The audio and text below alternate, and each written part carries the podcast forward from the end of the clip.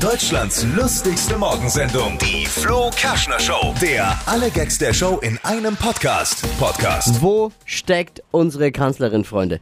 Deutschland sucht Angela Merkel. Wo ist sie?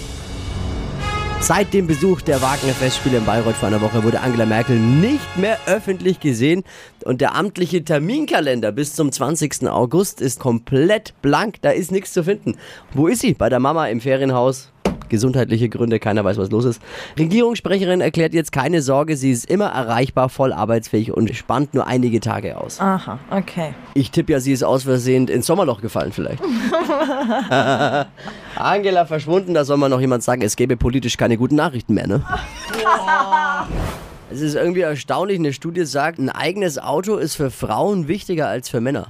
Hätte ich jetzt nicht gedacht, das ist erstaunlich, oder? Ich meine, die Schuhschränke der meisten Frauen sind ja so voll, da könnte man denken, dass sie die nächsten 200 Jahre zu Fuß gehen möchten.